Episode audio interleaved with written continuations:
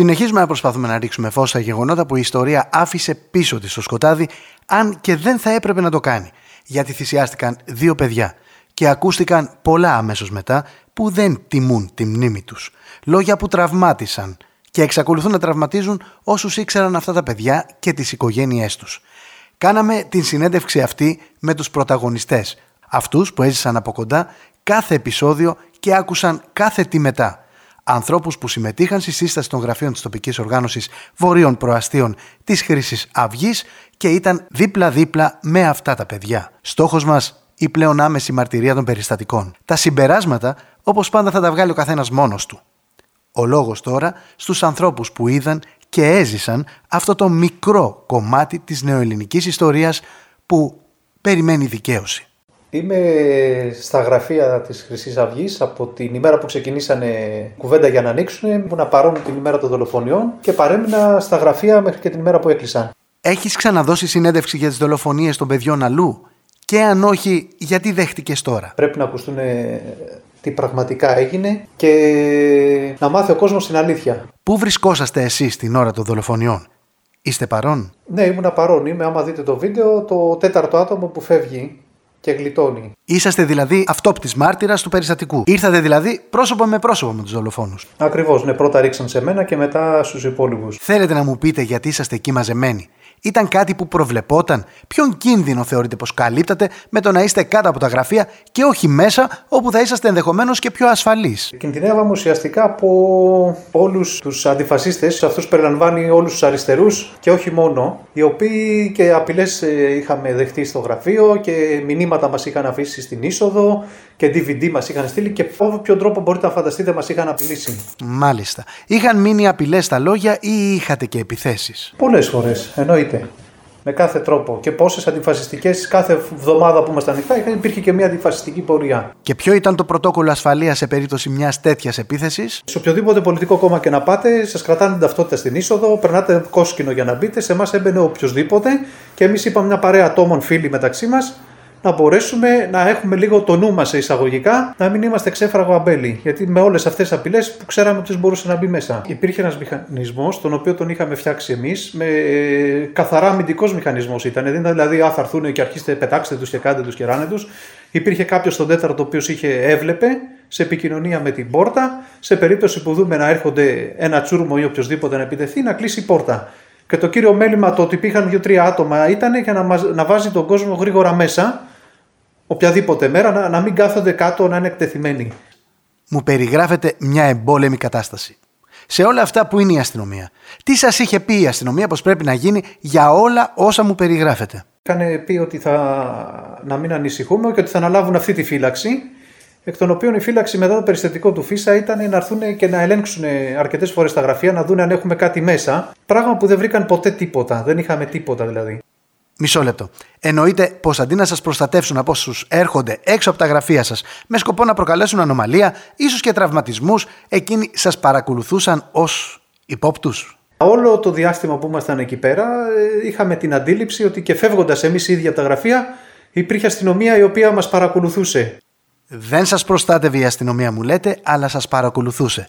Αφού ήταν έτσι, πώς και έγινε όλο αυτό το κακό χωρίς η αστυνομία να αντιληφθεί τους φωνιάδες ή ακόμα και τους συνεργούς τους. Άμα υπήρχε αστυνομία, σίγουρα θα τους είχε αντιληφθεί. Εν τω μεταξύ, σίγουρα περάσαν αρκετές φορές. Σίγουρα υπήρχε και κάποιος σύνεργος ακόμα. Δεν είναι μόνο ότι ήταν αυτοί οι δύο στο μηχανάκι. Εκείνη την ημέρα, λίγο πριν τα γεγονότα και μετά, δεν υπήρχε αστυνομία, όχι στα γραφεία, για πολλά τετράγωνα, η οποία είναι κυρωνία γιατί το αστυνομικό τμήμα 7 παρα 10 παρα 5 και αυτά είναι δίπλα από τα γραφεία μας και όταν έγινε και το περιστατικό, γιατί ήμουνα εκεί, σε εκείνο το σημείο ακριβώς, εμφανιστήκανε τρεις μηχανές της ομάδας Δίας Δικάβαντα, τα οποία τους είπα πριν 30 δευτερόλεπτα φύγανε μια μηχανή από εκεί και σφυρίζαν αδιάφορα, κοιτάγανε από την άλλη πλευρά και δεν κουνιόταν κανένας ούτε καν τυπικά να φύγει προς τα πάνω να ρίξει μια ματιά. Συγγνώμη λίγο για να ξέρουμε τι λέμε. Έχουν δολοφονηθεί δύο παιδιά και εσείς τι μου λέτε; Πως η αστυνομία από την πρώτη στιγμή δεν φρόντισε να χτενίσει την περιοχή, έχοντας μάλιστα εσάς ως αυτόπτη μάρτυρα για να δώσετε περιγραφή. Δεν ενημέρωσαν το κέντρο, δεν πήραν οδηγία από εκεί να μην αφήσουν κανέναν και κανένα σημείο που να μην ψάξουν ώστε να συλλάβουν το δράστη ή τους δράστες. Αυτά είναι σοβαρές καταγγελίες. Ούτε κατά διάνοια δεν χτένισε την περιοχή. Αυτό που κοιτάξαν να κάνουν είναι να κρατήσουν εμάς σε αυτό το σημείο σταθερά. Να... Και μετά τον κόσμο που ερχόταν ε, να μην μπορεί να πλησιάσει καν. Εντάξει, από τη μία είναι λογικό να μην μπορεί να πλησιάσει κάποιος, αλλά ούτε καν κουνηθήκαν. Όπως τη στιγμή που έγινε, δεν ξεκινήσανε καν να ψάξουν γύρω-γύρω, να κουνηθούν. Ε, μέσα σε 10 λεπτά είχε έρθει τόση πολλή αστυνομία, η οποία καθόταν απλά εκεί. Δεν κουνιόταν κανένας. Και από γνωστό που ξέρω, ο οποίος έφυγε με τη μηχανή να πάει λίγο πιο πάνω, λίγο πιο δόπιο εκεί, δεν κουνιόταν φίλο από την περιοχή του Ηρακλείου που έγιναν τα γεγονότα με σχεδόν λικόβρηση και φυσιά. Δεν υπήρχε αστυνομία ούτε για δείγμα πουθενά. Δηλαδή, φανταστείτε, γίνονται τα γεγονότα, πέφτει σήμα στον ασύρματο, ενημερώνονται άπαντες. Αστυνομικός δεν είμαι, αλλά λογικά, άμα πέφτει σήμα στον ασύρματο και βλέπουν κάποιον με μια μηχανή να περνάει με λιγιώδη ταχύτητα ή οτιδήποτε και αυτά, θα έπρεπε, θα όφιλε τον οποιονδήποτε να σταματήσουν που φαίνεται ύποπτος. Είσαστε, μου είπατε εκεί. Μετά τις δολοφονίες, τι συνέβη; Επειδή ήμουν παρόν στις δολοφονίες, ήμουν από τα πολύ λίγα άτομα, γιατί ήμασταν τουλάχιστον 4-5, που με την αστυνομία μείναμε στα γραφεία εκείνη την ημέρα μέσα. Συνεργαστήκατε με την αστυνομία, τους δώσατε το υλικό.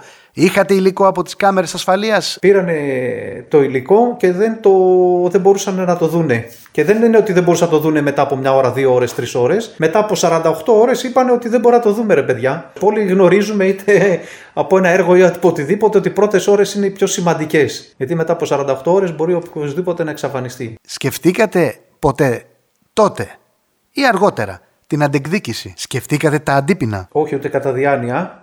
Ε, το να υπάρχει οργή, θυμός, όλα αυτά νομίζω είναι φυσιολογικά. Ε, πόσο σε μένα που μη έχοντας κάνει το οτιδήποτε, ε, να έρχεται κάποιος να με δολοφονήσει, ας πούμε.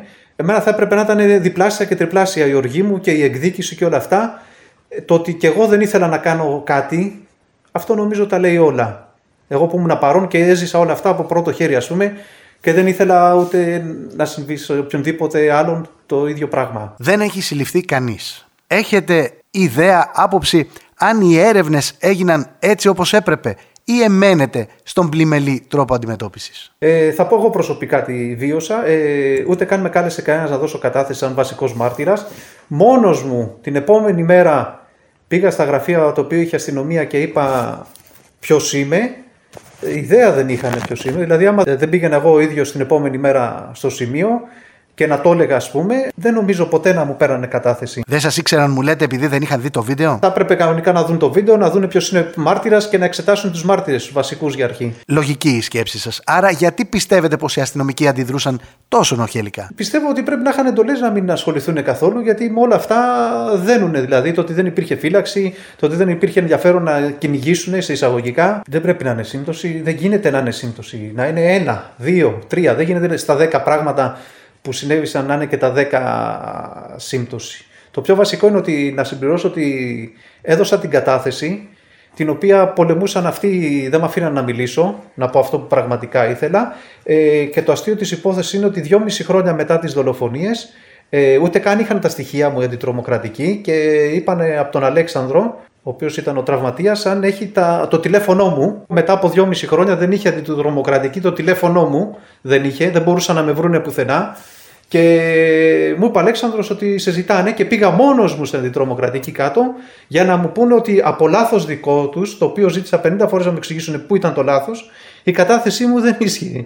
Και ότι ήταν άκυρη τόσο καιρό η κατάθεσή μου και έδωσα μια καινούρια κατάθεση δυόμιση χρόνια μετά. Πρέπει να σας πω ότι οι καταγγελίες σας είναι δυνατές, σε σημείο πρόκλησης και ελπίζω να αποδεικνύονται και ελπίζω να έχεις στοιχεία και αποδείξεις, ενδεχομένως να προκληθεί έρευνα από κάποια υπηρεσία για όλα όσα καταγγέλεις αυτή τη στιγμή. Ο καθένας μπορεί να πει ό,τι θέλει, αλλά τα γραπτά, τα επίσημα και οι καταθέσεις που είναι με ημερομηνίε στην αστυνομία δεν μπορεί να τα αφισβητήσει Πολύ ωραία. Έχεις εικόνα που βρίσκεται η έρευνα σήμερα; Στο σκοτάδι, πουθενά. Δεν υπάρχει τίποτα. Και ίσως είναι και χειρότερα τώρα γιατί και ένα-δύο στοιχεία να υπήρχαν σίγουρα τα έχουν εξαφανίσει. Μου είπατε πως είχατε κάμερες. Επιτρέπεται κάτι τέτοιο; Όλα αυτά που έχουν συμβεί σε εμάς, ε, όχι απλά δικαιούμασταν κάμερες, δικαιούμασταν και φύλαξη, δικαιούμασταν τα πάντα. Έχουμε στα χέρια μας ένα βίντεο που δείχνει ένα περιπολικό και αναρχικούς κάτω από τα γραφεία σας. Εσείς το έχετε δει αυτό το βίντεο; Το έχω δει, φυσικά το έχω δει. Είναι το περιπολικό με τέσσερις αστυνομικούς.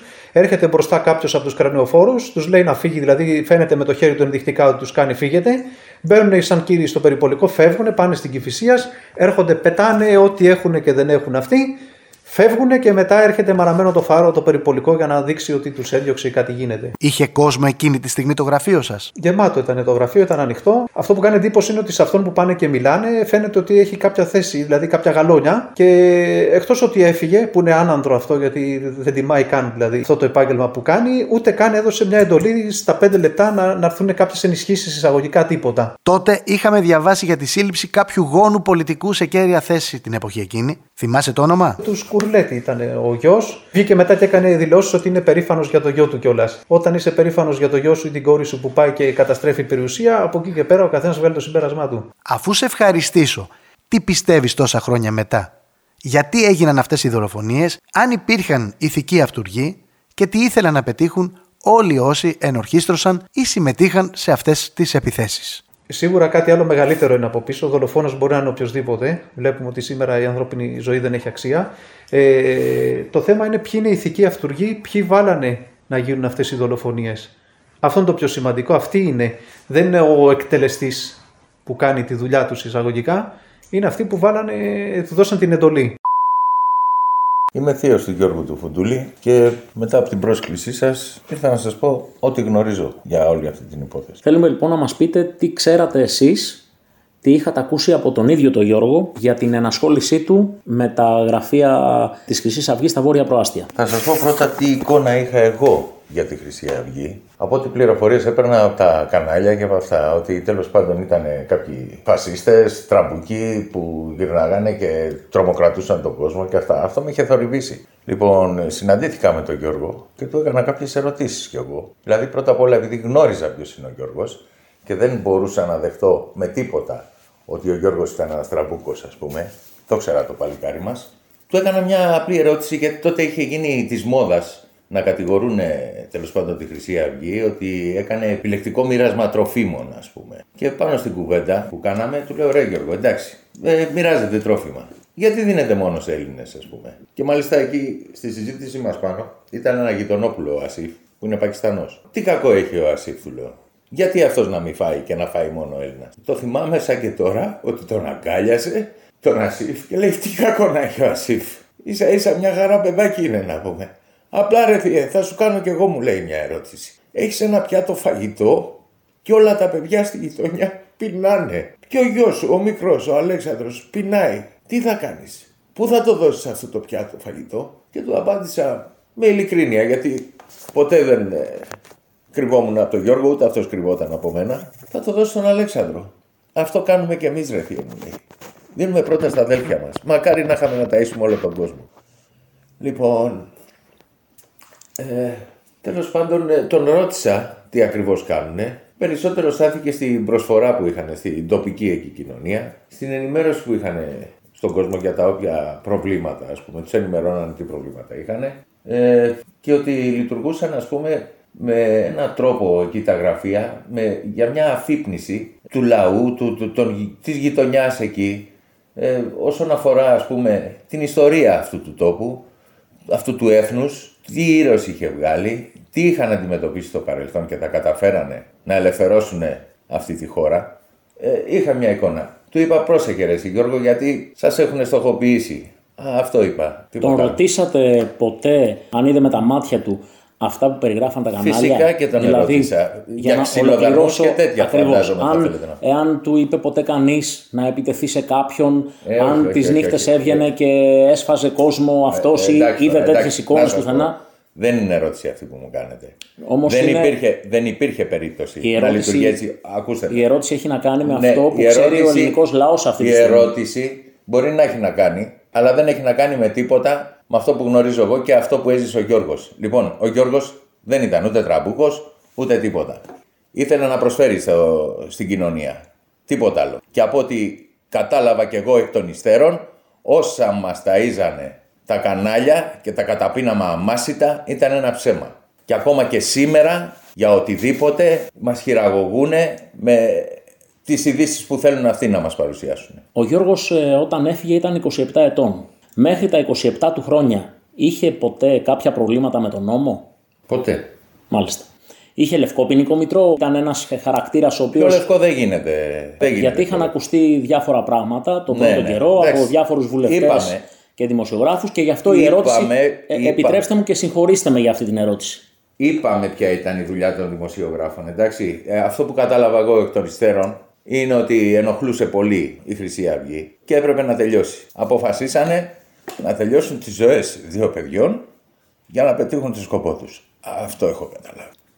Να σας πω πώς έγινε όλο το σκηνικό. Είμαι σπίτι και με παίρνει τηλέφωνο ο κουμπάρος μου που πέρναγε από τα γραφεία της Χρυσής Αυγής και είδε το αιματοκύλισμα αυτό και με πήρε τηλέφωνο και μου λέει Περικλή, κάτι έγιναν στα γραφεία και όταν είχα ανέβει πάνω ήταν ο Γιωργάκης απ' έξω με τους φίλους του και έγινε κάτι. Λοιπόν, και άκουσα ότι υπάρχουν τραυματίες και τους έχουν πάει στην Αγία Όλγα. Έφυγα τρέχοντας γιατί μένω κοντά. Πήγα στο νοσοκομείο, πήγα στα, στα επίγοντα εκεί. Μπήκα μέσα, συνάντησα έναν γιατρό και του φώναξα. Ο Γιώργος Φουντούλης γυρνάει και μου λέει «Του Λάμπρου»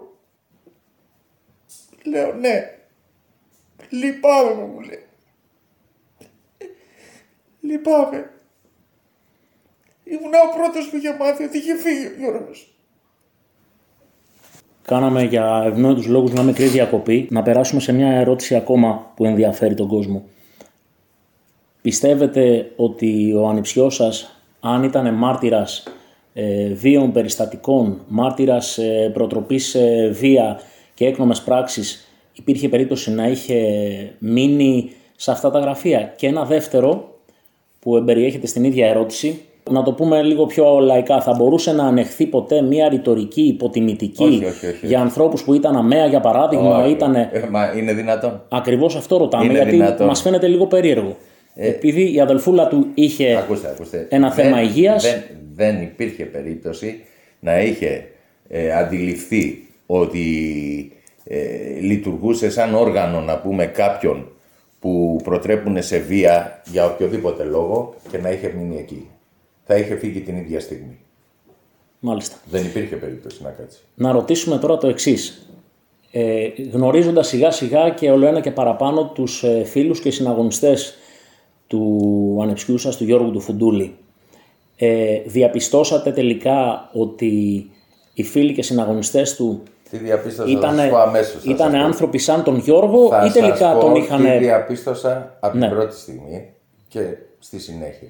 Θέλουμε απλά να ρωτήσουμε αν είχε οι πέσει φίλοι θύμα του- εξαπάτησης ο Οι Γιώργος. φίλοι του λοιπόν του Γιώργου ήταν όπως είναι το κάθε Ελληνόπουλο που νοιάζεται για την πατρίδα.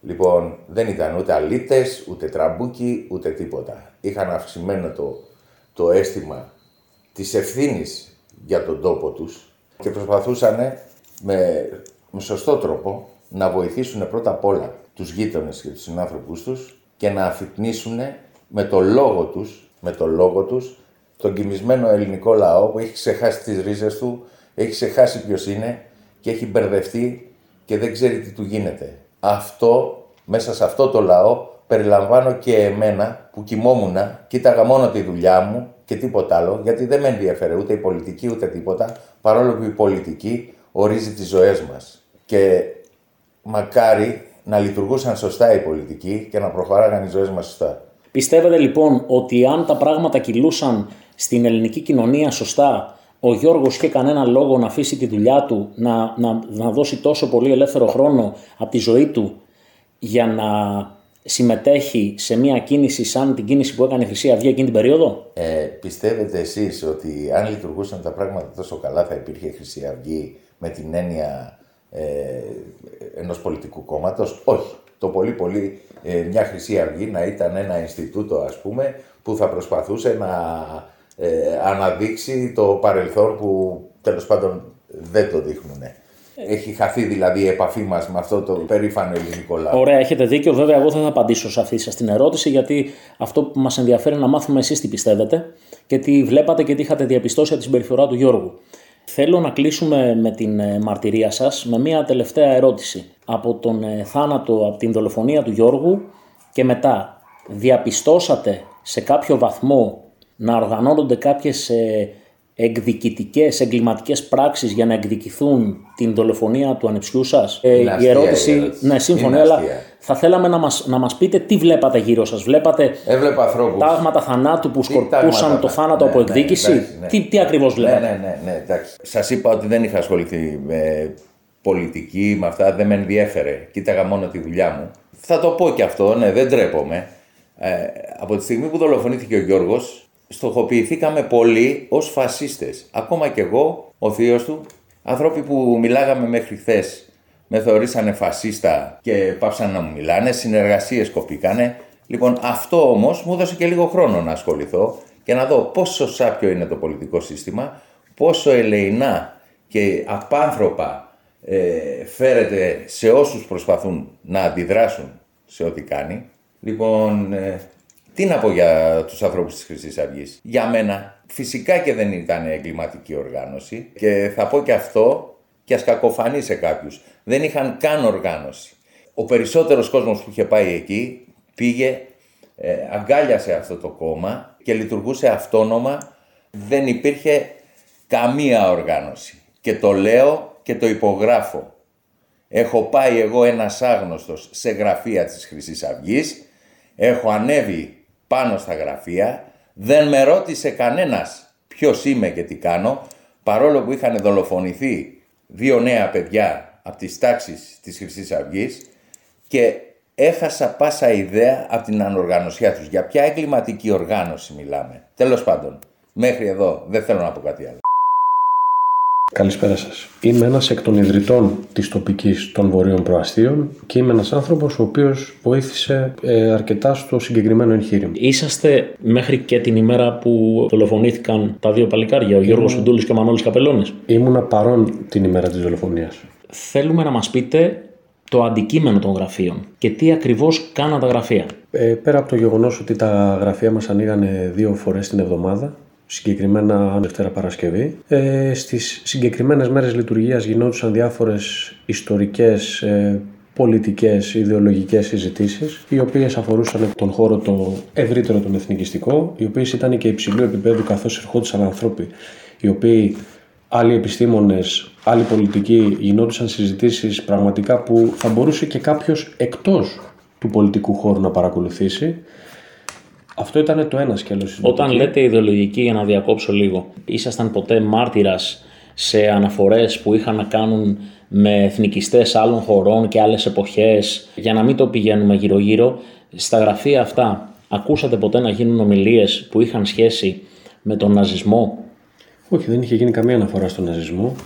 Συγκεκριμένα ουδεμία, ούτε καν, δηλαδή αν δεν μου είχατε κάνει και την ερώτηση αυτή, δεν θα πέρναγε καν ε, με εκπλήσει και η ερώτησή σας. Ε, εκτός από τις ε, ομιλίες αυτές που κάνατε, τι άλλες δραστηριότητες, είχατε ας πούμε κάποιο άλλο γραφείο, Ε, πέρα από τις ε, δραστηριότητες που ανέφερα, ε, σαφώς δεν είναι γνωστό από το μηντιακό σύστημα οι κοινωνικές δράσεις που είχε κάνει η τοπική μας οργάνωση, οι οποίες αφορούσαν είτε αιμοδοσίες είτε διανομές τροφίμων. Ε, είχαμε και μια συνεργασία με ένα μοναστήρι το οποίο ουσιαστικά δίναμε ρούχα, τρόφιμα. Αν δεν κάνω λάθος μέσα στο μήνα μπορεί οι κοινωνικές δραστηριότητες να ήταν πάνω από 10. υπήρχε κάτι ε, σαν ε, όργανο ας πούμε; Ε, το κτίριό μας ήταν τετραόροφο ε, και στον πρώτο όροφο λειτουργούσε και ένα γραφείο κοινωνικής αλληλεγγύης το οποίο δεν ήταν μόνο οι δραστηριότητες που σας ανέφερα πριν, οι κοινωνικές, δηλαδή βοηθούσαμε συνανθρώπους μας ε, ενδεχομένως μέσω ε, μελών του, ε, της ε, τοπικής οι οποίοι προσφέρανε δουλειά να βρούνε δουλειά, ε, βοηθήσαμε με τρόφιμα, γενικά ήταν ευρύτερη η Ωραία, κοινωνική να ρωτήσω, αλληλεγγύη. να ρωτήσω λοιπόν κάτι άλλο. Οι άνθρωποι, οι Έλληνες, οι οποίοι βοηθάγατε και στηρίζατε με το Γραφείο Κοινωνικής Αλληλεγγύης, έπρεπε να σας ε, πιστοποιήσουν ότι είχαν τον πολιτικό προσανατολισμό που έχετε κι εσείς; Σαφώς δεν ρωτάγαμε κανέναν, ε. Οπότε λοιπόν ε, δεν ζητάγατε πιστοποιητικό πολιτικών φρονημάτων σαν αυτά που περιέγραφαν τα κανάλια εκείνο το διάστημα, ότι βοηθάγατε μόνο ανθρώπους οι οποίοι είχαν τα ίδια πιστεύω με εσάς. Προφανώς αυτό που λένε τα κανάλια, εκτός ότι είναι κωμικό, όταν ανοίγει ένα πολιτικό γραφείο, δεν γεννηθήκαν όλοι οι εθνικιστέ. Προφανώς μπήκαν μέσα στο γραφείο μας άνθρωποι οι οποίοι μάλλον δεν γνωρίζαμε καν αν ήταν εθνικιστέ και δεν γνωρίζαμε καν το πολιτικό τους υπόβαθρο. Εμείς κοιτούσαμε να βοηθήσουμε τους ανθρώπους μας. Τόσο απλά, τόσο ξεκάθαρα. Μάλιστα. Όσο διάστημα ήσασταν ανοιχτά και μέχρι τις δολοφονίες των παιδιών, είχατε ακούσει κάποιο τοπικό μέσο, κάποια εφημερίδα τοπική, ένα ραδιόφωνο κτλ. να έχει εκφράσει παράπονο για τη λειτουργία των γραφείων σας; Κανένα απολύτως παράπονο. Μόνο θετικά θα μπορούσε να πει κάποιος για τη συγκεκριμένη τοπική παρά να προσάψει οτιδήποτε αρνητικό. Ναι, αλλά αυτά που μας λέτε όμως έρχονται σε αντιδιαστολή με αυτά που έλεγαν αυτοί οι μεγαλοδημοσιογράφοι. Δηλαδή, Χατζη Νικολάου, Παπαδάκηδες και όλοι αυτοί που βγαίνανε και λέγανε τα χειρότερα, περιγράφανε κάτι πολύ διαφορετικό από ό,τι μας περιγράφετε εσείς. Νομίζω ότι αν πιάσεις τον οποιονδήποτε Έλληνα, της οποιαδήποτε κοινωνικής ομάδας, της οποιαδήποτε πολιτικής απόχρωσης, εάν βρεθεί ένας άνθρωπος που θα σου πει ότι ο δημοσιογράφος που βλέπεις την τηλεόραση του λέει αλήθεια, εγώ θα νομίζω, θα νομίζω ότι θα είναι το πιο ωραίο ανεκδότο που θα ακούσει ποτέ κανείς. Ε, Δεν νομίζω πλέον ότι κάποιος πιστεύει την τηλεόραση και τους συγκεκριμένους μεγάλους δημοσιογράφους. Τουναντίον, ο κόσμος έχει πλήρη αποστροφή για τη συγκεκριμένη κατηγορία. Ναι, νομίζω ότι αυτό το αποδώσατε με μεγάλη σαφήνεια. Όλο αυτό το διάστημα που ήσασταν ανοιχτά και πριν την, ε, τη συμπλοκή Ρουπακιά Φίσα και το φόνο του Φίσα. Είχατε δεχτεί επιθέσεις σε αυτά τα γραφεία; Γιατί καταμαρτυρούν κάποιοι ε, συναγωνιστές σας ότι τα γραφεία αυτά είχαν χτυπηθεί πάρα πολλές φορές. Ισχύει αυτό; Βεβαίως και ισχύει και πέρα από τις ε, επιθέσεις, οι, οι απειλές ε, για ενδεχόμενες επιθέσεις και για σφοδρές επιθέσεις ήταν ε, πάρα πολλές. Γενικά υπήρχε ένα κλίμα επιφυλακής στα γραφεία. Με αυτές τις συνθήκες είχατε δημιουργήσει κάποιο μηχανισμό άμυνας, κάτι που να σας προστατέψει από αυτές τις επιθέσεις, υπήρχε κάτι οργανωμένο; Υπήρχε μια ομάδα αυτοπροστασίας, υπήρχαν συναγωνιστές οι οποίοι είχαν υπομειστεί το βάρος της πρόληψης θα έλεγα. Μέχρι το φόνο του Φίσα, σε όλες αυτές τις επιθέσεις, θεωρείτε ότι θα μπορούσαμε να είχαμε ήδη αρκετούς φύσες ανάμεσά σας; Ε, αυτό εννοείται. Και όχι, μόνο, και όχι μόνο έναν, πάρα πολλούς. Ο τρόπος με τον οποίο επιχειρούσαν να επιτυχθούν στα γραφεία με πέτρες ε, σε τζάμια και με καδρόνια, ε, σίγουρα κυνηγάγανε ε, άνθρωπο νεκρό. Ε, πέρα από τις πέτρες. Με Μολότοφ, όταν πάει κάποιος να πετάξει Μολότοφ, τι επιδιώκει να κάνει; Επιδιώκει να κάνει μια ειρηνική διαμαρτυρία για τα γραφεία; Ναι, σίγουρα. Ε, για να το πω και εγώ έτσι να ακουστεί, δεν υπάρχει περίπτωση να αμφισβητήσω τα αυτονόητα, γιατί δεν είμαι δημοσιογράφος και εγώ ένας ε, άνθρωπος που βοηθάω να γίνει αυτή η, να φτιάξουμε αυτό το ηχητικό και αυτό το ντοκουμέντο είμαι, δεν θα, δεν θα έλεγα κάτι διαφορετικό. Ε, η αλήθεια είναι ότι πράγματι όταν δέχεσαι Μολότοφ προφανώς τη δέχεσαι γιατί κάποιος επιδιώκει να σε σκοτώσει και όχι να σε χαϊδέψει. Θέλουμε λοιπόν να μάθουμε και κάτι άλλο. Ε, να μάθει δηλαδή ο οποιοδήποτε ακούσει αυτό το ηχητικό.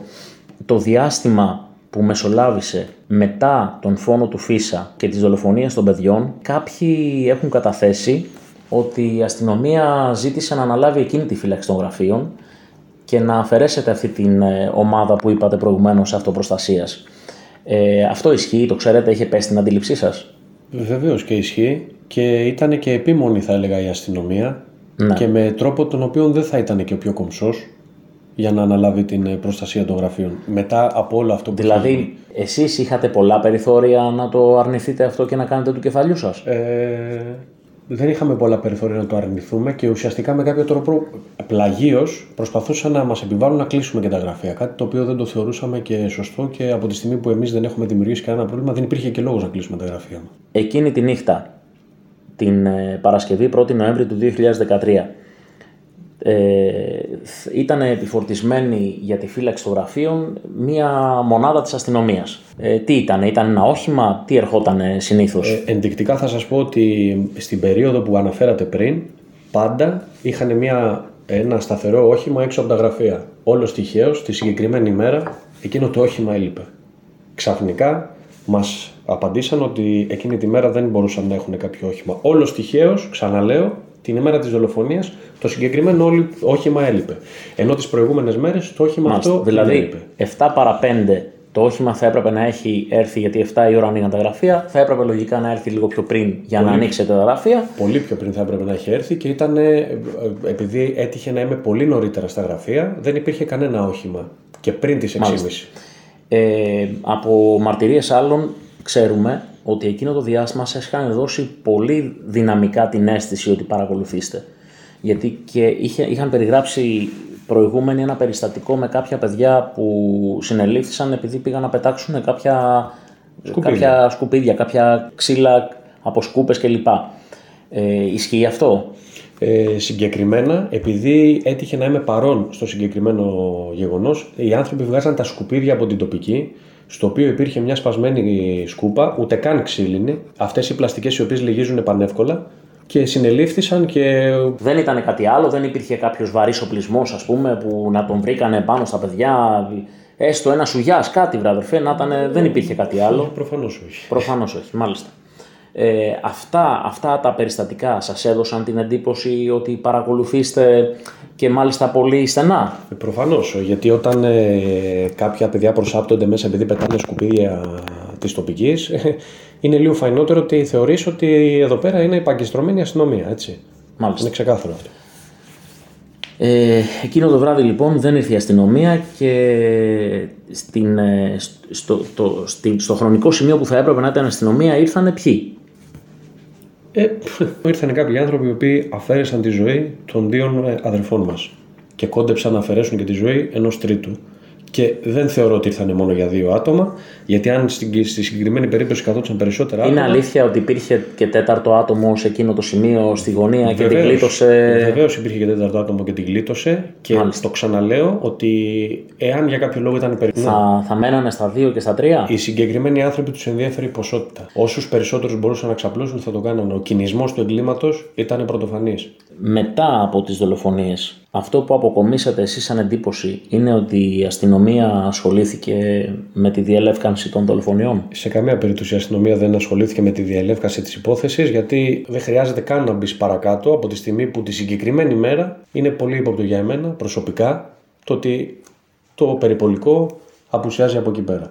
Γιατί αν πούμε και παρακάτω τα, τις κινήσεις της αστυνομίας δεν μιλάμε για παρακρατική δολοφονία. Το παρακρατικός μπαίνει εντός πολλών εισαγωγικών για μένα. Πιστεύετε ότι ενδιαφέρθηκαν, ότι άνοιξε ένας κύκλος έρευνας, ακούσατε κάτι, έπεσε στην αντίληψή σας, νιώσατε ότι προσπάθησαν να διελευκάνουν αυτό το έγκλημα; Οι αυτόπτες μάρτυρες τη συγκεκριμένη μέρα ήταν μετρημένοι στα δάχτυλα του ενός χεριού.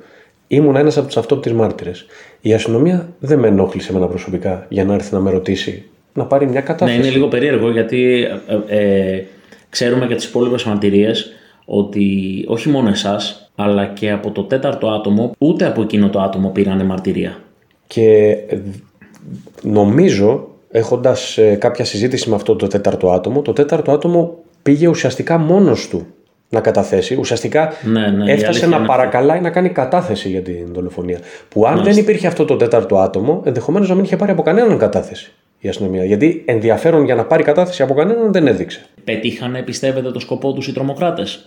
Τρομοκράτησαν ε, την ε, τοπική κοινωνία. Προφανώς, όταν ε, αναγκάζεται η τοπική οργάνωση να πάει σε άλλη εγκατάσταση, προφανώς πετυχαίνει αυτό το σκοπό. Αλλά οι άνθρωποι εκεί πέρα ε, ήταν πάρα πολύ στεναχωρημένοι με αυτό που είχε γίνει και πιστέψτε μου ότι κανείς δεν είχε αποχωρήσει στο φόβο του τρομοκρατικού. Οι συνθήκες ανάγκασαν την τοπική ε, να αλλάξει και το όλο κλίμα δεν επέτρεπε στην τοπική ναι, να παραμείνει. Δηλαδή οι συντελεστές ε, της τοπικής έμειναν στη θέση τους αλλά πλέον δεν ερχόταν κανένας γιατί προφανώς επικρατούσε ναι. αυτό το κλίμα του θανάτου που ναι κατάλαβα. Ε, όσο διάστημα μείνατε στον ε, χώρο, μείνατε στην Χρυσή Αυγή από τις δολοφονίες και μετά, για όσο διάστημα ήσασταν εκεί ε, ακούσατε, πήρε το αυτί σας ε, κάποιο σχέδιο, κάποια συνομιλία, κάποιο οργανωμένο σχέδιο για μια πράξη αντεκδίκησης ας πούμε; Καμία τέτοια υποψία και θα σας πω το εξής. Περίεργο, μισό λεπτό όμως. Μισό λεπτό. Να σας πω λίγο το κλίμα που επικρατούσε. Όχι, όχι, Να ρωτήσω εγώ και να μου πείτε ό,τι θέλετε.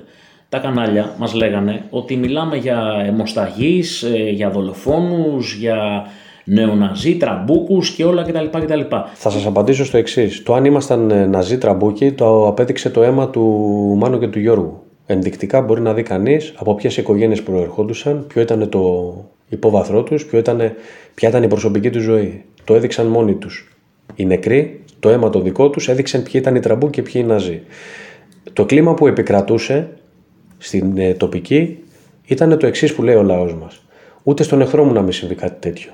Δεν θα ήθελα ποτέ εγώ να δω κάποιον να παίρνει ένα όπλο και να σκοτώνει κάποιον άνθρωπο. Για καμία πολιτική. Και μία ερώτηση που είναι λίγο προσωπική. Είχατε ποτέ κάποια εμπλοκή με τον νόμο; Καμία απολύτως. Μία κλίση που μου είχε έρθει πριν ένα χρόνο την πλήρωσα την επόμενη μέρα φοβούμενος. Ναι, αλλά και αυτό έρχεται σε αντιδιαστολή από ό,τι μας λένε τόσα χρόνια τα κανάλια. Ενώ είναι τέτοιοι χαρακτήρες που μπλέκονται συχνά σε φασαρίες, επεισόδια, τραμπουκισμούς κτλ., πώς γίνεται αυτοί οι άνθρωποι να έχουν ταυτόχρονα και λευκό ποινικό μητρό. Ε, την εξήγηση τη δίνει ο κύριος Πρεδεντέρη που μία μέρα μετά τη δολοφονία είπε τόσο κοινικά, χωρίς κανένα ήχονο δισταγμού, στο κανάλι του, ότι ευτυχώς που δεν πέθανε κάποιος άνθρωπος εκεί. Εγώ δεν θα το έλεγα αυτό ούτε για το Φίσα, ούτε για το Φουντούλη, ούτε για τον Καπελόνι, ούτε για τον οποιοδήποτε άνθρωπο. Για τον ε, κύριο Πρετεντέρη και για όλους αυτούς, οι άνθρωποι που σκοτωθήκανε στη συγκεκριμένη τοπική δεν ήταν άνθρωποι. Ενώ ο συγκεκριμένος θεωρεί τον εαυτό του ότι είναι άνθρωπος. Τις απαντήσεις τις δίνουν μόνοι τους. Ναι, έχετε δίκιο. Δεν θέλει και πολύ ψάξιμο. Η αλήθεια είναι αυτή. Ε, κάτι τελευταίο. Τι θα θέλατε να συμβεί, τι, τι, τι συμπέρασμα θα θέλατε να βγάλει οποιοδήποτε ακούει αυτό το ηχητικό και τι πιστεύετε ότι θα βοηθήσει στη μνήμη των ανθρώπων που έφυγαν. Πού θα, πού θα προσφέρει αυτό το ηχητικό; Ε, το ηχητικό αυτό θα ήθελα να προσφέρει στις οικογένειες των θυμάτων και να εκφράσω την ε, συμπαράστασή μου και να τους πω ότι άσχετα αν η ελληνική δικαιοσύνη δεν έχει σταθεί στο ύψος των περιστάσεων, να πιστεύουμε στη δικαιοσύνη και να κινηθούν οι διαδικασίες κάποιοι άνθρωποι, αυτοί που δολοφόνησαν αυτά τα δύο παιδιά, αυτά τα δύο διαμάτια, να καθίσουν στο σκαμνί. Εσείς πιστεύετε δηλαδή ότι για τις δολοφονίες ε, των ε, δύο παιδιών και τον βαρύτερο τραυματισμό του Αλέξανδρου ε, είναι παραπάνω από δύο οι δολοφόνοι. Ε, οι δολοφόνοι είναι σίγουρα παραπάνω από δύο και είναι κάθε μέρα στο σαλόνι μας. Υπάρχει ένα μεγάλο κουτί στην, που λέγεται τηλεόραση και δεν είναι μόνο δολοφόνοι των συγκεκριμένων παιδιών, είναι δολοφόνοι ολόκληρου του έθνους. Να είστε καλά, σας ευχαριστούμε πολύ. Είμαι κάτοικος περιοχής, γύρω περιοχής εκεί πέρα και η ενασχόλησή μου με τα γραφεία ήταν για την αφύπνιση του ελληνικού λαού. Από πότε ήσασταν εκεί, ε, ήμουνα από την πρώτη στιγμή που ανοίξανε και μάλιστα ήμουνα από τα άτομα που ενδιαφερθήκαν το να ανοίξουν τα γραφεία εκεί πέρα. Ήσασταν και, τις, ε, και το διάστημα των δολοφονιών και μετά από αυτές τα γραφεία; Την ημέρα των δολοφονιών δεν ήμουν παρόν, ναι. αλλά ήμουνα μέχρι και που τα γραφεία κλείσανε. Μεγάλο χρονικό διάστημα. Θέλουμε λίγο να μας πείτε περίπου τι μέρος του λόγου, έτσι να το πούμε λαϊκά, ήταν τα παιδιά που στελεχώνανε τα γραφεία της Χρυσής Αυγής στο Νέο Ηράκλειο. Τα περισσότερα παιδιά ήταν κάτοικοι της περιοχής και ήμασταν και γνωστοί και φίλοι όλοι μαζί και ήταν απλά καθημερινά παιδιά. Θέλετε να μας πείτε λίγο τι ακριβώς κάνατε σε αυτά τα γραφεία; Αυτά τα γραφεία ήταν ο σκοπός να αφυπνίσουν τους Έλληνες, να βοηθήσουν τον κόσμο λόγω των μνημονίων που είχαν φτωχοποιηθεί και γενικά ε, να βοηθηθεί κόσμος της τοπικής κοινωνίας και να μπορέσουν να λύσουν κάποια προβλήματα τα οποία είχαν δημιουργήσει οι κυβερνήσεις 40 χρόνων και που είχαν φτωχοποιήσει όλο τον κόσμο και οδηγήσαν τον κόσμο και σε αυτοκτονίες και σε χρεοκοπίε και να ξεπουλήσουν την Ελλάδα στους ξένους. Οπότε καταλαβαίνουμε ότι τα κίνητρά σας για να μπείτε σε αυτό το χώρο και για να συμμετέχετε σε αυτά τα γραφεία δεν ήταν ο προσωπικός σας διορισμός κάπου. Έχετε επαγγελματική ανασχόληση επαγγελματική ασχόληση έχω και να πούμε για κάποια σε μια μικρή παρένθεση ότι η οικογένειά μου ήταν πάρα πολλά χρόνια στη Νέα Δημοκρατία. Ε, με λίγα λόγια, και ο κόσμος ε, που γέμιζε τα γραφεία δεν ήταν 50 χρόνια χρυσαυγίτες, ήταν άνθρωποι οι οποίοι βρέθηκαν εκεί και ενδεχομένως να ήταν και από άλλους χώρους. Αυτό μας λέτε. Ήταν από πολλούς χώρους. Ήταν από το Πασόκ. Ε, μάλιστα γνώρισα και ανθρώπους οι οποίοι ήταν και στην ΚΝΕ. Άνθρωποι που ήταν νέοι και ήταν μάλιστα στη νεολαία του Κουκουέ. Όσο καιρό ήσασταν εκεί, είχατε ακούσει ποτέ να σας δοθούν από κάποιους ε, εντολές να ασκήσετε βία, να πάτε να σπάσετε κάποια γραφεία, να βγείτε έξω και να χτυπήσετε κόσμο; Είχατε γίνει μάρτυρας μιας τέτοιας ε, εντολής, μιας τέτοιας ρητορικής; Δεν υπήρχε κάποια τέτοια εντολή. Ούτως αλλιώς δεν υπήρχε κάποιο περιστατικό καταγεγραμμένο και στο αστυνομικό τμήμα της περιοχής. Που αποδεικνύει ότι δεν, όλα αυτά που λέγανε τα κανάλια ήταν όλα όλα αυτά που τους λέγανε για να πούνε. Η προσέλευση στα γραφεία, γιατί ήταν μεγάλα γραφεία, ήταν ένα τετραόροφο σε πολύ κεντρικό σημείο του νέου Ηρακλείου. Η αύξηση του κόσμου ήταν πάρα πολύ μεγάλη και μάλιστα ήταν τόσο μεγάλη που κάποιους τους ενόχλησε οι οποίοι τόσα χρόνια που κυβερνούσαν θα χάναν τις καρέκλες τους. Θέλουμε να μας πείτε το εξής. Τα γραφεία αυτά είχαν ταλαιπωρηθεί από διάφορες επιθέσεις από αυτές που λέμε αντιφασιστικές ε, ε, κινήσεις, οργανώσεις, ε, πορείες κλπ. Είχαν δεχτεί λοιπόν επιθέσεις μέχρι τις δολοφονίες. Είχαν δεχτεί και πορείες και μάλιστα είχαν έρθει και πορείες μέχρι τα γραφεία, μάλιστα τους είχε φέρει και η ελληνική αστυνομία όπως κάνει και πάντα. Όπως κάνει πάντα και τους καλύπτει και πάντα και δημιουργούσαν καταστάσεις βίας, απειλών και για το συμφέρον του το οποίο ήταν ότι θέλανε να το παίξουν οι αντιφασίστες ή οι χειρότεροι φασίστες. Είναι φυσιολογικό να διοργανώνονται πορείες που προαναγγέλλονται μέσα από γραφεία κομμάτων με την ε, προτροπή πάμε να κλείσουμε τα γραφεία των νεοναζιστών. Όταν κάποιος έρθει να σε απειλήσει στο σπίτι σου, λογικό είναι να μυθείς κιόλας. Είναι απλή λογική, αλλά το μακρύ χέρι του συστήματος έβαζε μια ζωή τους δικούς του υπαλλήλους, τους λεγόμενους αναρχικούς αριστερούς να διοργανώνουν συγκεντρώσεις, αντιφασιστικές πορείες για να καλύπτουν πάρα πολύ καλά τους μεγάλους κλέφτες των 40 χρόνων που κατάστρεψαν την Ελλάδα. Να ρωτήσουμε το εξής.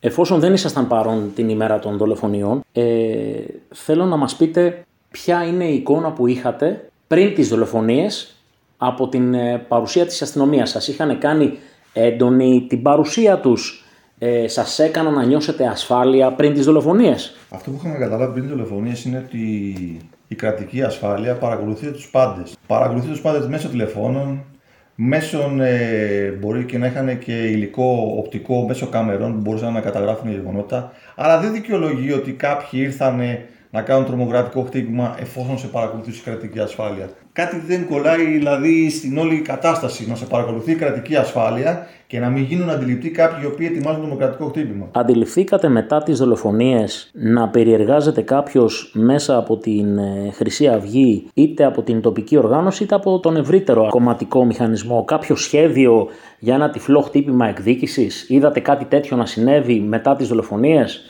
Δεν υπήρχε κάποιο γεγονό ούτε αδελφιά κάτι και μάλιστα είπαμε ότι αυτά τα πράγματα ε, δεν πρέπει να έχουν αντίπεινα. Διότι η Ελλάδα έχει υποφέρει πολύ. Οπότε, στο χρόνο που μεσολάβησε από τον ε, Νοέμβρη του 2013 μέχρι σήμερα, δεν έχετε αντιληφθεί ένα τυφλό χτύπημα, κάποιες δολοφονίες σε αντίπεινα; Δεν υπήρχε κάτι τέτοιο και μάλιστα υπήρχε και μια πάρα πολύ κίνηση, πολύ καλή κίνηση από τον πατέρα του, των ενών παιδιών που, των θυμάτων που μάλιστα είχε καλέσει τη μητέρα του Φίσα να είναι και αυτή μαζί για να μπορεί να γίνει και μια εθνική συμφιλίωση. Αλλά δυστυχώς σε κάποιοι έχουν κάνει πολύ καλά τώρα, έχουν κάνει πολύ καλή πλήση εγκεφάλου σε κάποιους ανθρώπους και το μόνο που τους βγάζουν είναι ένα μίσο. Τίποτα άλλο χωρίς να μπορούν να δουν τα πράγματα πώς είναι με την πραγματικότητα. Έχετε ακόμα σχέση με τις οικογένειες, με το περιβάλλον των παιδιών; Ε, με τις οικογένειες είχαμε την πρώτη στιγμή επαφή και μάλιστα βέβαια μια οικογένεια του Καπελώνη ποτέ δεν δέχτηκε να μας δει, να μιλήσουμε. Ε, μας θεώρησε, δεν ξέρω για ποιο λόγο. Ε, μάλλον, ε... Εντάξει, ήταν και φυσιολογικό γιατί άμα βλέπεις τηλεόραση η αλήθεια είναι ότι ε, δεν έχεις και μεγάλες ευκαιρίες. Λογικό είναι γιατί η τηλεόραση κάνει τη δουλειά της, παίρνει τα λεφτά της ε, και, και, ε, κάνει τη δουλειά της για τα αφεντικά της. Πάρα πολύ απλό είναι. Από ό,τι ξέρουμε όμως η οικογένεια και του, του φίλου μας του Μανώλη δεν μένανε και πολύ κοντά, μένανε μακριά, δεν ήταν και πολύ εύκολο να έρχονται. Την άλλη οικογένεια όμως του Γιώργου του Φουντούλη ε, την ε, συναναστρέφεστε ακόμα, είστε ακόμα κοντά τους. Από την πρώτη στιγμή που γίνανε τα γεγονότα είμαστε και ακόμα συνεχίζουμε να είμαστε κοντά. Τα υπόλοιπα παιδιά τα οποία ήταν εκείνο το βράδυ παρόντες, τα υπόλοιπα παιδιά που στελεχώνανε εκείνη την τοπική οργάνωση της χρυσής αυγής του Εθνικιστικού Κόμματος που ήταν στην ε, Ελληνική Βουλή τότε. Τα βλέπετε ακόμα, υπάρχει ας πούμε, ε, υπάρχει κάποιο δέσιμο μεταξύ σας; Υπάρχει επαφή, ούτως ή ε, είμαστε σε περιοχές οι οποίες έχουν μεγαλώσει αυτογοητανίες και οι περισσότεροι ήμασταν γνωστοί και από πριν. Οπότε δεν πέτυχε αυτό το χτύπημα να σας χωρίσει, είσαστε ακόμα μαζί. Είστε ευχαριστημένος από όσα έκανε η αστυνομία για να διελευκανθούν οι φόνοι των ε, φίλων σας; Προσωπικά για μένα η αστυνομία δεν έκανε καθόλου καλά τη δουλειά της, γιατί λογικά από ό,τι έχω καταλάβει υπήρχαν κάποιες διαταγές να μην κάνει όντως καλά τη δουλειά της και να συνεχίζει να μην κάνει καλά τη δουλειά της, διότι στη συνέχεια ε, δεν προστάτευσε τα άτομα τα οποία είχαν ε, δεχτεί τρομοκρατικό χτύπημα, οικογένειες των παιδιών. Γνωρίζετε αν τα, ο τραυματίας, ο βαρύτατος τραυματίας, ο Αλέξανδρος ο Γέροντας και το άλλο το παλικάρι ο τέταρτος, ενώ ήταν βασικοί μάρτυρες, είχαν κάποια προστασία της αστυνομίας, το ξέρετε αυτό; Ε, γνωρίζω ότι η αστυνομία δεν έχει προσφέρει καμία προστασία ούτε στον Αλέξανδρο ούτε στο άλλο παιδί το τέταρτο που όταν ε, κάποιο άτομο δεχτεί τρομοκρατικό χτύπημα είναι υποχρεωμένο να προστατέψει τον άνθρωπο αυτόν. Η αστυνομία έκανε ακριβώς το αντίθετο. Αδιαφόρησε τελείως και άφησε δύο άτομα τα οποία μπορούσε πάρα πολύ απλά αυτός που έκανε ήδη το πρώτο τρομοκρατικό χτύπημα να κάνει και το δεύτερο και να τους τελειώσει. Πιστεύετε λοιπόν, για να τα λέμε έξω από τα δόντια, είχε πολιτικό πρόσημο η συμπεριφορά της αστυνομίας πριν, κατά τη διάρκεια και μετά τις δολοφονίες; Η αστυνομία γενικά κάνει τη δουλειά ακριβώς όπως τη διατάξουν. Δεν θα κάνει κάτι άλλο. Μάλιστα. Δεν μπορεί ποτέ η αστυνομία να κάνει τη δουλειά του όπως Ωραία. ακριβώς θέλει η ίδια. Και μία ερώτηση ακόμα που έχει να κάνει με τα επόμενα γραφεία που πήγατε. Τα επόμενα γραφεία που πήγατε ήταν πάλι τα γραφεία βορείων προαστίων, αλλά ήταν σε άλλη περιοχή, λίγο πιο πάνω στο Μαρούσι. Μετά τις δολοφονίες, συμπεριφορά της αστυνομίας, ήσασταν ευχαριστημένος; Ε, είχαμε, είχαμε δεχτεί εκείνη την εποχή επίθεση με. Και για να μην σας διακόψω ξανά, Πείτε μου. έχετε δει ποτέ ένα βίντεο που δείχνει τρομοκράτες να δίνουν εντολές στο πλήρωμα ενός πυροπολικού σε τέσσερις αστυνομικούς να αφήνουν τη θέση τους και να πραγματοποιούν επίθεση στα γραφεία. Το έχετε δει αυτό το βίντεο; Έχω δει ένα βίντεο το οποίο ε, έρχονται κάποιοι με κράνη και κουκούλες και δίνουν μια εντολή σε ένα περιπολικό. Το οποίο περιπολικό ήταν σε διαταγή να προστατεύει τα γραφεία. Μάλιστα. Και το περιπολικό πάρα πολύ απλά να αποχωρεί και να αφήνει το καθήκον του, δηλαδή να προστατεύσει τα γραφεία που ήταν διαταγμένοι σε διαταγμένη. Τα γραφεία, ξέρατε, εκείνη την ώρα είχαν κόσμο μέσα. Κινδύνευε κόσμος Ναι, από κινδύνευε. την πράξη αυτή της Κινδύνευε, αστυνομίας. Υπήρχε κόσμος μέσα, Ωραία. ήταν σε ώρα λειτουργίας. Θεωρείτε ότι είναι πολύ λογικό τέσσερις πάνωπλοι αστυνομικοί να υποχωρούν με εντολές από κάποιους πρανο- κρανοφόρους; Θεωρείτε δηλαδή ότι η φυσιολογική αντίδραση των αστυνομικών που προστατεύουν τα γραφεία είναι να αποχωρήσουν και να επιστρέψουν μετά την επίθεση; Η λογική λέει ότι δεν είναι φυσιολογικό. Είναι ένα πράγμα το οποίο είναι απαράδεκτο, διότι όταν έχεις δεχτεί ένα τρομοκρατικό χτύπημα και έχεις δύο νεκρούς και ένα βαριά τραυματία, να αποχωρεί η ελληνική αστυνομία, η η οποία ήταν υπεύθυνη εκείνη τη στιγμή για να προστατεύσει τον κόσμο. Θα μπορούσαν να θρυνήσουν και άλλα θύματα, πάρα πολύ απλά. Αληθεύει ότι σε μία από αυτές τις επιθέσεις συνελήφθη ο γιος ενός υπουργού εν ενεργεία τότε; Ε, από ό,τι γνωρίζω, ναι, συνελήφθη ο γιος ενός Υπουργού Ενεργεία τότε και μάλιστα ο, από ό,τι θυμάμαι και είχα διαβάσει και σε πολλά site. Ξέρετε ποιανού υπουργού ήταν; Ναι, γνωρίζω ποιον υπουργό. Ήταν ένα κάποιανού αριστερού υπουργού που μένει σε βόρεια προάστια, στα ακριβά προάστια. Μάλιστα. Που μένουν μόνο πλούσιοι. Του κυρίου; Εγώ ξέρω ότι ήταν ο κ. Σκουρλέτης. Ε, όλοι Ε, αυτοί οι άνθρωποι γιατί- έχουν μεγάλη προστασία και από το σύστημα και από τη δικαιοσύνη και από τους πάντες. Γνωρίζετε αν την επόμενη μέρα ο κύριος Κουρλέτης εν ενεργεία υπουργός κυβέρνησης υπερασπίστηκε τη συμμετοχή του γιού του σε ένα τρομοκρατικό χτύπημα; Από ό,τι είχα διαβάσει και είχα ακούσει ότι, ότι επιβραβεύει τις πράξεις του γιού του. Που αυτό σημαίνει για έναν άνθρωπο ο οποίος ε, Μάλιστα. Μάλλον δεν διαθέτει μυαλό για μένα. Ναι, δεν ξέρω βέβαια αν αυτό έχει να κάνει με το μυαλό ή την ηθική κάποιου, αλλά ας το αφήσουμε. Γνωρίζετε αν σήμερα, 8 χρόνια μετά, έχει υπάρξει κάποια πρόοδος στις ε, έρευνες ή έστω αν γνωρίζετε αυτές οι έρευνες συνεχίζουν να γίνονται. Το γνωρίζετε αυτό; Προσωπικά για μένα η υπόθεση έχει σταματήσει από τη μέρα που έγινε. Δηλαδή δεν έχει ασχοληθεί ποτέ κανένας. Και για μένα προσωπική μου. Να μην πάμε σε μια προσωπική άποψη για την δικαιοσύνη, να πάμε σε αυτό που σας ρώτησα ξανά. Γνωρίζετε αν είναι στο αρχείο; Είναι στο αρχείο. Μάλιστα. Το ηχητικό στο οποίο συμμετέχετε ήταν ε, κάτι το οποίο χρωστάτε στα παιδιά; Το ηχητικό για μένα ήταν κάτι που χρωστάγαμε στα παιδιά και θα έπρεπε ο κόσμος να μάθει πολλές αλήθειες και κάποια πράγματα τα οποία δεν θα τα έβγαζε ποτέ κανένας για να ακουστούν προς τα έξω. Πολλές αλήθειες δηλαδή.